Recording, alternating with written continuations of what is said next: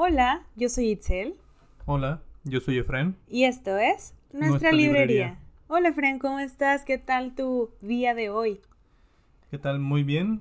ya iniciando el verano con todo, se siente el calor en todo el país.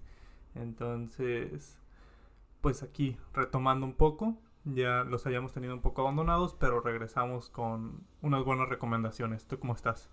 Sí, efectivamente, pues el calor nos ha pegado a todos, una nueva ola de Omicron, o ya no sé cuál es, ya no sé si es, creo que es otra variante, pero bueno, pues estamos haciendo lo mejor que podemos y, esta vez efectivamente tenemos más que nada eh, comentarios de lo último que hemos leído, ya que no hay un tema en específico el día de hoy, hoy es un día muy, muy orgánico y eh, bueno, si tú prefieres me gustaría comenzar.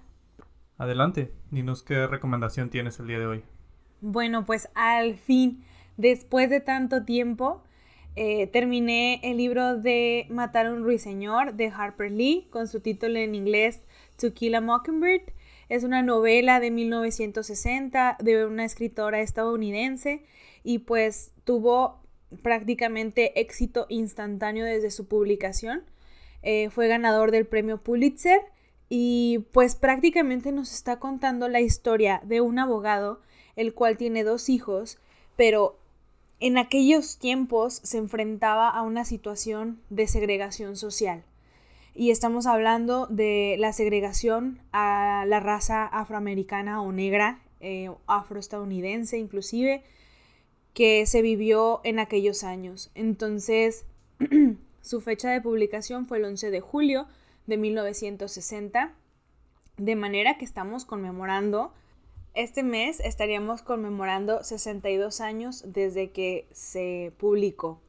Eh, consta, bueno, depende de la versión que tengan, 281 páginas. En este caso, pues yo lo terminé gracias a Storytel, que es nuestra aplicación preferida para escuchar audiolibros y, y que tiene una narración por una voz femenina. En este momento no recuerdo el nombre de la narradora, pero la verdad es bastante agradable. Y pues nos cuenta la historia de Atticus Finch, este abogado que se dedica a la defensa, bueno, no es que se dedique a la defensa de personas de color, simplemente tomó un caso en donde se acusaba a, a esta persona de haber abusado de una mujer blanca. O sea, de por sí el haber abusado de, una mujer en aquel tiempo pues era bastante repudiado, por así decirlo. Ahora que hubiera cruzado esa barrera del color, creo que llevó esto a los extremos y obviamente había, había sido condenado desde el momento en el que se supo. O sea, no, no iba a haber un juicio como legal, pues bueno, no, no, no quiero decir legal, como justo para esta persona. Entonces, pues nos cuenta todo desde el punto de vista de los hijos de Atticus, que es Scout, una niñita mm, pequeña, y Jen, un puber casi adolescente, que pues les toca vivir de primera instancia la pues situación que su papá o sea, no es como que los pusiera a ellos en peligro, pero básicamente pues él decidió tomar ese caso siendo una persona blanca, defendiendo una persona de color, y pues obviamente los puso en el ojo del huracán. Sí, un poco de exposición lo que, lo que tuvieron es familia. Ya con 62 años ya podemos considerarlo un clásico, teniendo en cuenta que Estados Unidos no es un un país que haya escrito o que tenga tan, libros escritos de fechas tan, tan antiguas, por así decirlo, como lo existe que en quizá Europa, que hay demasiados escritores de, de los, del siglo XIX, del siglo XVIII. Entonces ya podemos considerar este un clásico de la literatura americana que va a pasar la barrera del tiempo, tuvo un gran boom y fue una crítica social muy dura en su tiempo, ya que puso sobre la mesa esto. Fue una novela que se leyó mucho, entonces puso, puso el debate sobre algunas personas. ¿Estaremos juzgando bien? No pues en, en aquel momento era muy difícil.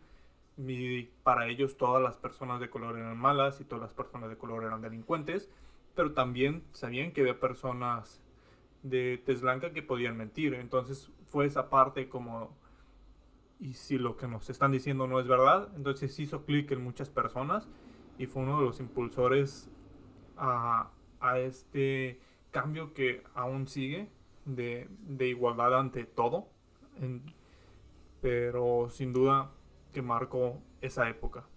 Exacto, o sea, fue un momento decisivo para la humanidad en ese momento de vivir con estos prejuicios tan marcados.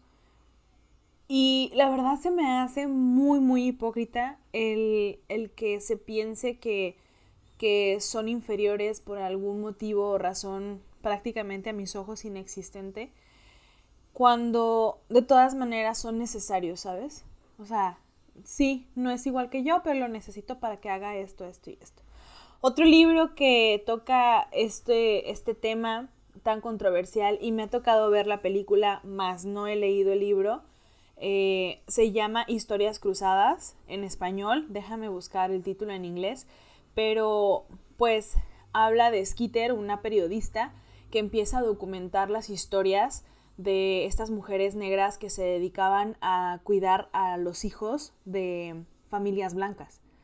Esto también en, bueno, en la historia de, eh, matar a un ruiseñor se ejemplifica en Alabama, que son estados del sur de Estados Unidos, y también esta otra historia está, está por ahí ubicada en el sur de Estados Unidos. Quiere decir que eh, el sur de Estados Unidos pues tenía una fuerte, fuerte discriminación no conozco exactamente la historia de Estados Unidos, tal vez tú nos puedas dar un poquito más de aportación, pero pues sí, es, es muy, o sea, si a mí me preguntaran en qué parte hay más discriminación en cuanto a estos temas, o la hubo en aquel momento, pues por influencia televisiva, películas, Hollywood, libros inclusive, está bien delimitado el sur de Estados Unidos. Sí, como tal, la historia de Estados Unidos fueron las famosas 13 colonias, que la mayoría ya lo ha escuchado, a lo mejor no, no tan profundamente, pero alguna vez escuchó las 13 colonias. Fueron los ingleses que se establecieron en esos 13, 13 estados y fueron expandiéndose, fueron sumando estados. Me parece que Estados Unidos ahorita tiene 50 estados, son las estrellitas que tienen su, en su bandera, simbolizando cada uno de esos estados y fue sumando unos a otros. Mm, recordemos en sumó a Texas ya cuando era un país sumamente grande, fue sumando, sumó a Hawái, sumó a Alaska. Entonces la cultura de Estados Unidos durante ese tiempo era expandirse, era ser más grande territorialmente y, y comúnmente donde se quedó el racismo es en esas colonias fundadoras por así decirlo, que fueron de ingleses y, no sé, quizá por sentirse con el derecho de somos los que fundamos Estados Unidos, somos las, las colonias más antiguas, los estados más antiguos, no lo sé, pero pues sí, de repente se tiende a ser un problema en esas zonas que cada vez se va erradicando a mi punto de vista. Sí, totalmente de acuerdo. Y del libro que te comentaba, su título en inglés es The Help, a novel. Y específicamente existe también The Help, la película. Se las recomiendo bastante. O sea, no he leído el libro, pero la película es muy buena, es entretenida, eh, aborda esta, esta situación racial tan marcada en aquel momento y nos hace sentir del otro lado también. O sea, te pone en los zapatos de las personas que, están siendo segregadas y están siendo, pues hasta cierto punto, maltratadas por esta situación. Yo creo que es un tema que todos deberíamos de interiorizar y de traspolar a nuestras vidas diarias porque inclusive en México existe bastante racismo. O sea, mm, el, bueno, no quisiera crear una controversia alrededor de esto ni quisiera hablar por hablar, pero pues el norte del país normalmente eh, está poblado por personas altas, eh, de tez clara, y, va muy relacionado con las colonias francesas que vinieron y colonizaron esta parte o se asentaron en esta región. Y posteriormente el sur del país, de México, están personas más bajitas. Entonces, mm, inclusive en México existe esa parte de discriminación hacia los mismos mexicanos. Entonces, pues yo creo que todos debemos de poner un granito de arena para hacer conciencia y para cambiar ciertos estigmas o ciertas situaciones que, que tenemos siempre. O sea, esto nos pone en ejemplo a lo mejor los extremos que es hacia la comunidad afroamericana. Eh, pero pues inclusive en nuestro país, o sea, también hubo esclavos de color, también se ha visto esa pues segregación entre la misma población mexicana. Entonces, bueno, pues eso fue uno de los libros que he estado leyendo últimamente. El siguiente libro se los comento en breve, vamos a dejar que Fren nos dé su recomendación. Sí, yo leí Ikigai, es una investigación más que, es más que un libro. Está escrito por Héctor García y Frances Miralles. Es, ellos se empezaron a preguntar sobre las zonas azules en Japón, zonas donde las personas alcanzan una longevidad de 100 años 100, 110 años, es muy normal ahí. El, no sé, el 20% de su población tiene arriba de 90 años. Entonces ellos empezaron a preguntar por qué. O sea, ¿por qué mientras en otras partes del mundo, pues de los 80 a los 90 es una edad en la que te estás cuidando y la que comúnmente las personas mueren? ¿Por qué en Japón es una edad sobre todo en estas zonas en las que están muy activos, en las que ellos relatan que cuando llegaron su taxista tenía, me parece, 86 años. Entonces van e investigan qué es lo que hacen, cómo, cómo logran llevar ese estilo de vida. Y, ¿Y cómo lo hacen? Y llegar ahí. Entonces dan ahí varios tips. Empiezan, por ejemplo, no sé, se me viene a la, a la mente, ellos hablan de siempre colaborar, de comer natural, de tratar de cosechar tu propia comida, de comer al 80% para tener energía, de estar siempre aprendiendo, de que ellos no busquen un retiro, que ese es una algo totalmente diferente a, lo, a lo que se ve de este lado. Dicen, pues es que en el occidente las personas a los 60 años se quieren retirar, quieren dejar de trabajar aquí queremos trabajar hasta el último día de nuestra vida, pero trabajar tranquilos. Mientras que del otro lado es mátate hasta los 60 años y acábate a los 60 años. Es más o menos como lo plantea el libro. Del otro lado es trabaja toda tu vida, pero trabaja a un ritmo que te permita disfrutarlo. Y es ahí donde entra el Ikigai. El Ikigai, imaginemos este diagrama de, de Ben, que son los circulitos. Entonces hay cuatro círculos, es lo que amas, lo que el mundo necesita, por qué me pueden pagar y en qué, y en qué eres bueno. Cuando se junta el diagrama en lo que eres bueno y en lo que te pueden pagar, ese esa es tu profesión. Pero quizá no es lo que el mundo necesita y no es lo que amas. Si juntas lo que amas con lo que eres bueno, es tu pasión. Pero si no te pueden pagar por ello, es complicado vivir solo de la pasión.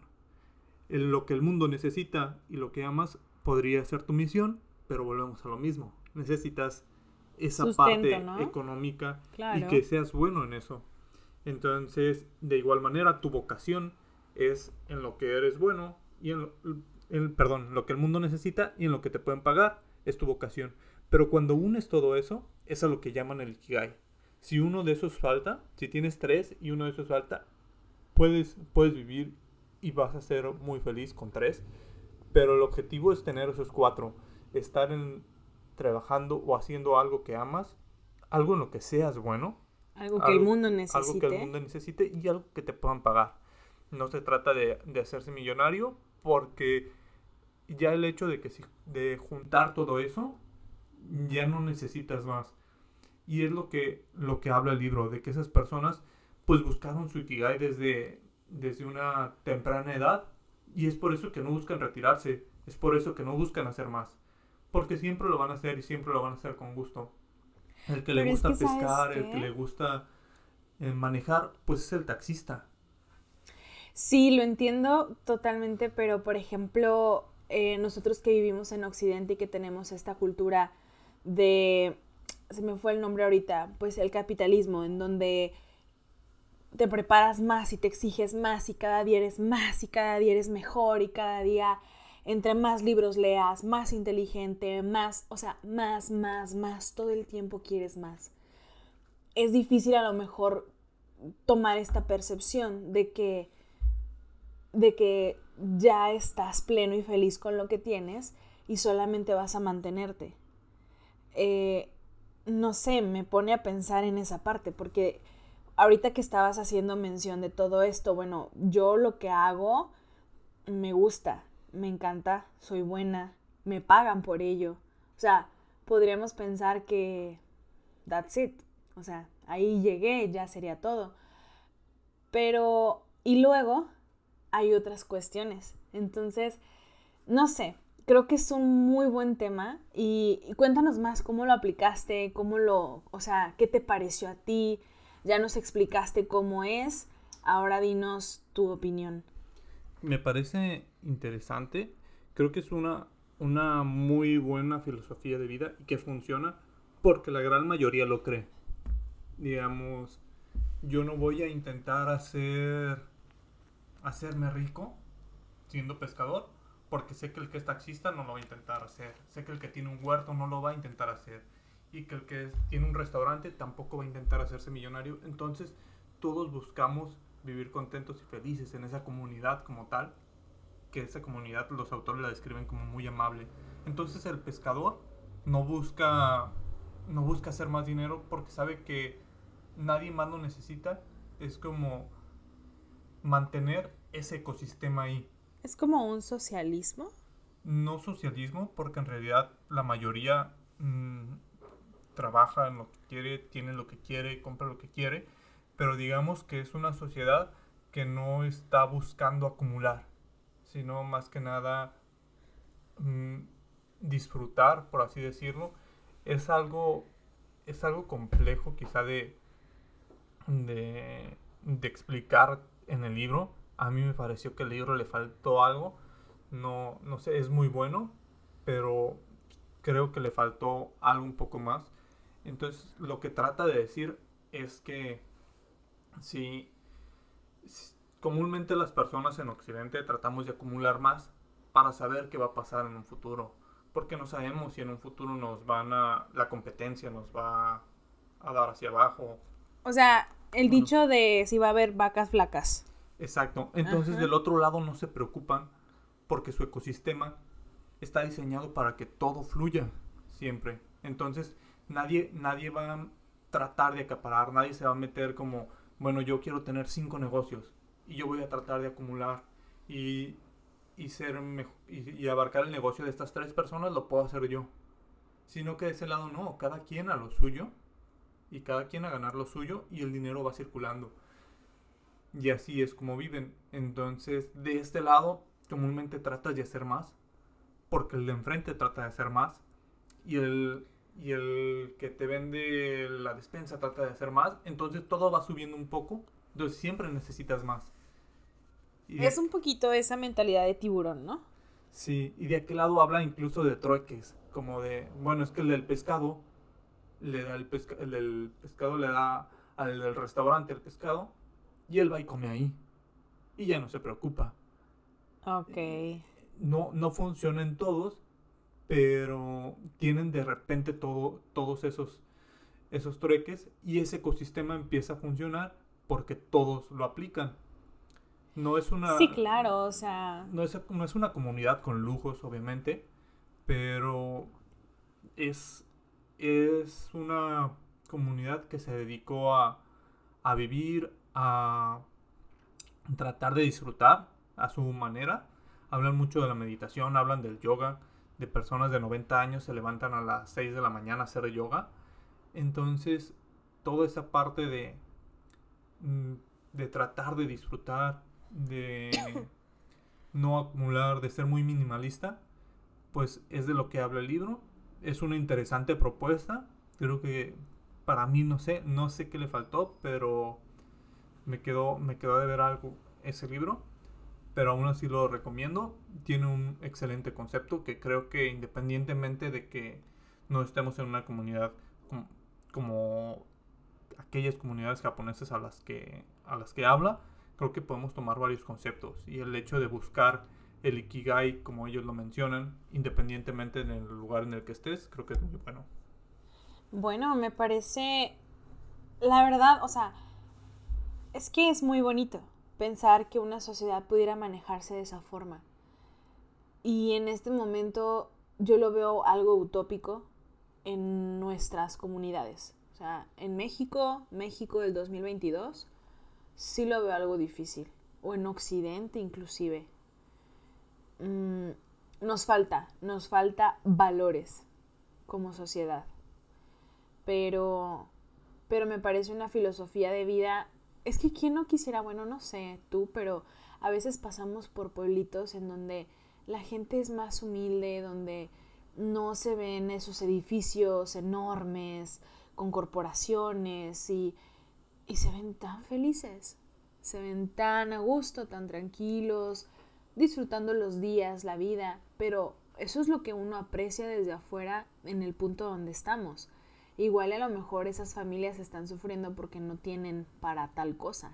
Entonces, es como esa dualidad que existe, o sea, no, no me lo imagino en nuestra cultura pero es algo bastante bonito para aplicar. Yo creo que de todo lo que aprendemos, así como todo lo que estás leyendo, debes de saber utilizar las herramientas que más te convengan para traspolarlo a tu vida. No va a ser una receta de cocina que la vas a seguir de pe a pa o una receta de doctor. Vas a tomar lo que más te funcione de ciertas filosofías y lo vas a aplicar hasta donde puedas aplicarlo en tu vida. Creo que esa es la parte cool de estar leyendo esos, esos libros y que te muestren cómo se vive también en otros lugares. Ahora imagínate qué padre sería ir y experimentarlo tú mismo. Sí, totalmente de acuerdo. Creo que es, es de lo que hablan los autores, que esa experiencia de haber visitado, de haber vivido ahí algún tiempo en lo que hacían la investigación, valió totalmente la pena. Pero ahora cuéntanos qué otro libro leíste o qué estás leyendo en este momento. Pues lo estoy leyendo. Fíjate que yo estoy un poquito más atraída hacia las novelas. Mm, me gusta una historia que me atrape y que me mantenga interesada en la lectura. Soy la reina de empezar libros y no es porque no los vaya a terminar, sino como que de repente le pierdo ese sabor, se me hace más difícil continuar la lectura, entonces pues voy y abro otro que me cautive un poquito más. Siempre tratando de seguir la lectura. Soy fiel creyente de que los libros tienen su momento. Entonces, hay, hay días en los que intentaste leer Cien años de soledad de Gabriel García Márquez, una joya en, este lugar maravilloso que era Macondo, eh, pero ya no pudiste seguir en ese momento, ok, ese no era tu momento para estar leyendo ese libro en específico. Pero bueno, estoy con un libro que también es una novela, no debería de sorprendernos. Se llama Cometas en el Cielo y, este libro fue publicado en el 2003. Es la primera novela del escritor estadounidense de origen afgano. Ay, no sé si lo voy a pronunciar bien, pero vamos a hacer nuestro mejor intento. Khaled Hosseini. Su edición en español pues, fue publicada un año después, en el 2004, por la editorial Salamandra y pues fue traducido por Isabel Murillo Fort. Esta novela es dramática, eh, nos habla acerca de la historia de Amir, un niño del barrio de Wazir Akab de Kabul, y pues su mejor amigo Hassan, que prácticamente Hassan pues era el sirviente del papá de Amir. Eh, era un Sahara. En ese momento, bueno, apenas estoy como que investigando bien sobre el tema, pero aparentemente ser Sahara era como algo despectivo dentro de, esta de esta región. Entonces, pues, ok, el, el, tema principal era que Amir no se sentía digno de su padre eh, y veía que tenía una predilección para Hassan. Hassan era su mejor amigo, el hijo del sirviente de ellos. Entonces, pues por ahí se, se propone ganar una competencia de cometas y em, para ganar como esa aprobación de, de esta figura paterna que lo describe como un hombre alto, fuerte, con dinero. Y, y esto nos va introduciendo a un momento en, en, la vida de Afganistán en donde entra en conflicto y en guerra y ellos tienen que mudarse a Estados Unidos, pero Hassan se queda. Entonces por ahí pasan unas situaciones bastante, bastante fuertes para la edad de estos niños eh, cuando todavía son niños y que precisamente Amir empieza a recordar ahora que está en Estados Unidos y por ahí llega una carta en la que les piden regresar, regresar a buscar a Hassan. Y bueno, ahí voy en el libro, o sea, se empieza a desarrollar toda una trama bastante interesante eh, de una cultura tan lejana a la nuestra. Eh, o sea, el, tiempo, el espacio nos separa tanto. Y, creo que encontramos eso en similitud con los libros que hemos estado leyendo. O sea, estamos tratando de, de alguna forma u otra, experimentar lo que hay al otro lado del mundo. Y eso es algo que te permite los libros. Mm, así como el Internet, así como Google Earth, no sé si te acuerdas en aquel momento en la secundaria que nos encantaba a todos estar viendo nuestras casas desde una computadora porque era lo nuevo, de que descargar Google Earth era increíble porque podías estar viendo cualquier lugar del mundo mediante fotos y era como muy interactivo.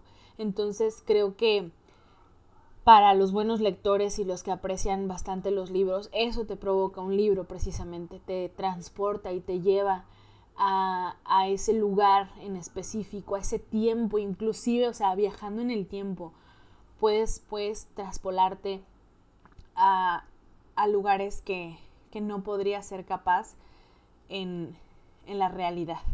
Entonces, bueno, apenas voy ahí, no he terminado este libro, más adelante les comentaré qué tal. Es un libro bastante fuerte con muchas notas grises y amargas, pero esperemos que todo, todo este amargor sepa pues bien al final. Em, creo que he aprendido bastante sobre, sobre las clases sociales, sobre la cultura y cómo otras personas están llevando eh, las situaciones adversas de su vida. Muy interesante, creo que es bueno leer sobre otras culturas, siempre aprender un poco más. Entonces, está, está interesante libro, es complicado imaginarse como, como un niño piensa que no es digno de su familia como tal. Entonces, hay complicado a esa edad, en esa cultura tan cerrada, algunas veces, comparada con, nosotros.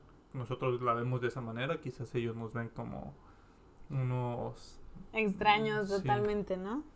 Entonces, sí, sí suena algo fuerte, uno de esos libros complicados, pero sin duda creo que son buenos leer, de, de tenerlos ahí en el radar.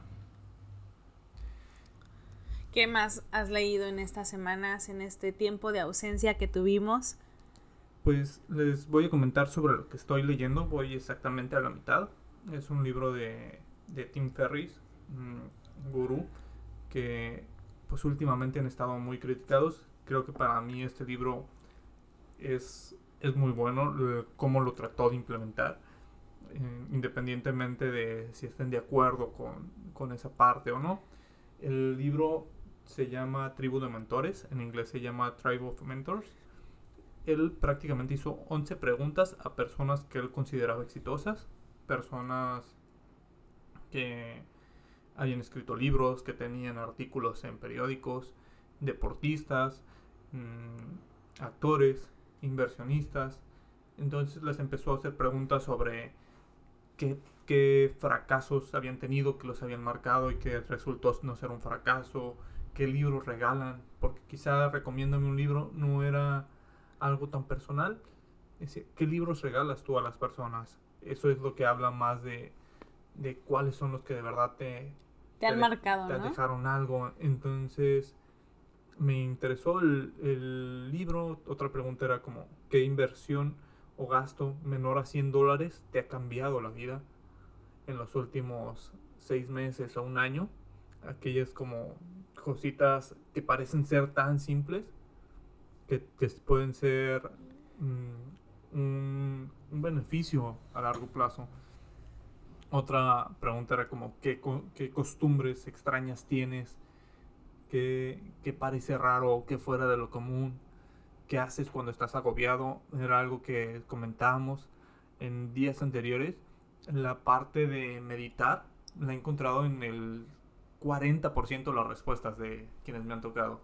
Bastante significativa esa respuesta, entonces. La, la, gran mayoría recomienda la meditación como una vía de, de, escape, como tranquilizarse cuando se sienten agobiados. El sentarse y meditar, el pararse a caminar un rato también, el hacer ejercicio, es, es como muy común en las respuestas. Y yo quizá fui un poco más hacia la primera pregunta, que es cuáles libros recomienda o cuáles son los libros que han regalado más. Uno de los que aparecía en la gran, no en la gran mayoría, aquí se había una, una constante cambio, Sapiens de Yuval Noah Harari y El hombre en busca del sentido de Viktor Frank. Creo que es el que más se repetía, El hombre en busca del sentido. Y aunque había una gran variedad de libros, ahí tengo anotados varios. Posteriormente, quizás se unan a la lista alguno que otro. Y hay pues distintas cosas que me llamaron la atención. Por ejemplo, en las inversiones de menos de 100 dólares, muchos hablan del descanso, de comprar tapones para los oídos, audífonos con cancelación de ruido para poder trabajar, ponerse un antifaz en dormir. O sea, él, esta persona les preguntó cuál ha sido su mejor inversión de menos de 100 dólares. Sí, tal cual, que les haya cambiado su vida en los últimos seis meses. Correcto. Y dices que la mayor parte de las personas quieren descansar. La gran mayoría van enfocados al descanso o a, algún tipo de productividad. También hubo varios que mencionaron mi suscripción de Audible. Es que no tienes una idea de cuál de acuerdo estoy. Te digo, este, esta vida nos lleva a una fase de consumismo, de, de querer abarcar tanto, tanto tiempo, tantas veces, en tantos días. O sea, por ejemplo, quieres más, más estudio, más, más esto.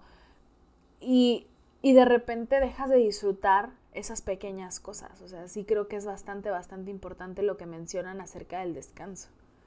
Qué interesante. Sí, hay, hay diferentes, hay varios libros, meditaciones de Marco Aurelio, en el pasado también lo mencionan algunos, y daban algunas personas, pues, como tal, lo que les escribió fueron las preguntas y dijeron, lo voy a publicar, entonces para publicarlo necesito que al menos contestes tres de esas once preguntas, sé tan extenso como puedas si quieras. Y, por ejemplo, la persona que habla sobre las meditaciones de Marco, de Marco Aurelio dice tal cual, a mí me sorprende como una persona que estaba lidiando una guerra, que estaba contra su imperio, se, se sentaba a escribir qué pensaba, a, tal cual a meditar, a hacer su, su diario. Es otra de las cosas, los diarios, también algunas personas lo comentan. Entonces de algo le sirvió. El sentarse, el reflexionar, el escribir, a él, aún estando en una guerra, o sea, me estás diciendo que en un momento de crisis, una técnica bastante aceptable y buena es que te sientes en paz, quieto, a pensar o escribir. Pues lo recomiendan bastante y, hay quienes lo, lo ligaron a este libro, Meditaciones de Marco Aurelio. Qué interesante. O sea, es que yo también se me hace difícil concebir que alguien que esté preocupado si va a morir el día de mañana tenga el tiempo hoy para sentarse y reflexionar. y se ha convertido quizá en uno de los libros más famosos de, de hoy en día, o una recopilación de relatos como tal, porque pues no es una historia. Pero pues sí, son El hombre busca el sentido, Sapiens, Meditaciones, algo de lo más constante. Muchas personas que fueron rechazadas, sobre todo esa, en esa pregunta sobre fracasos, hablan de varios rechazos, de personas que rechazaron su libro cuarenta y tantas veces, de personas que no los aceptaron y volvieron a intentar, perdieron un año o era lo que pensaban que habían perdido un año de su vida. Entonces es, es interesante. Creo que el, el, libro lo que busca es, como el título lo dice, que tengas mentores. El mentor es aquella persona quien, a quien busca seguir un poco de sus pasos, de quien tienes como referencia. Entonces él busca y les hace este tipo de preguntas a varias personas. Estaban actores, mm, deportistas, inversionistas, de, todo tipo de personas de éxito, muy concentrado en, en Estados Unidos. El autor es americano, pero aún así había de todo, de todos lados, aunque sí muy conocidos de este lado. Ok. Bueno, pues qué interesante también este tipo de lecturas en las que aprendes, aunque sea un fragmento de varias mentes. Es que, mm, bueno, no sé si va ligado con la edad, pero pues cuando éramos más jóvenes, tus amistades eran como para el desmadre, ¿no? O sea, era para salir, para echar fiesta, para reunirse a platicar, cotorrear, tomar, salir a bailar, no sé, ese tipo de cosas. Y conforme vamos avanzando en nuestra vida, nos interesa un poquito más esta parte como de más profundidad, más intimidad. Y no quiero que se malinterprete. Simplemente estoy diciendo que somos más nosotros y nos interesa también conocer más al otro. O sea, porque también el otro ya está conociéndose a sí mismo. Y es de donde podemos sacar varias aportaciones buenas a nuestra vida o inclusive ser una buena aportación para la vida de alguien más. Ya cuando reflexionamos y ya tenemos reuniones donde conversamos temas a lo mejor difíciles o más complejos. Y, eso es lo bonito, o sea, que por ejemplo este libro te permite aprender de personas eh, que yo creo que no tendrías la oportunidad de conversar con ellos a través de una pregunta que realizó alguien tratando de sacar esa parte reflexiva de esa persona. O sea, por ejemplo, me acuerdo perfecto que me dijiste sobre un actor americano, eh, Ashton, Kutcher, creo que hace una recomendación de un libro y, y digo, bueno, lo conozco en las, o sea, en, en, las películas que ha hecho, son de comedia muchas veces, eh, lo recuerdo en varios títulos, pero pues no es como que vaya a tener la capacidad de ir y preguntarle, oye, ¿qué libro recomendarías? ¿Qué libro darías a alguien? Entonces, eh, que te permita conocer esta parte, pues te hace empatizar más con esa persona y dejar de diosificarlo, de verlo como algo inalcanzable y verlo más como lo que es, un ser humano.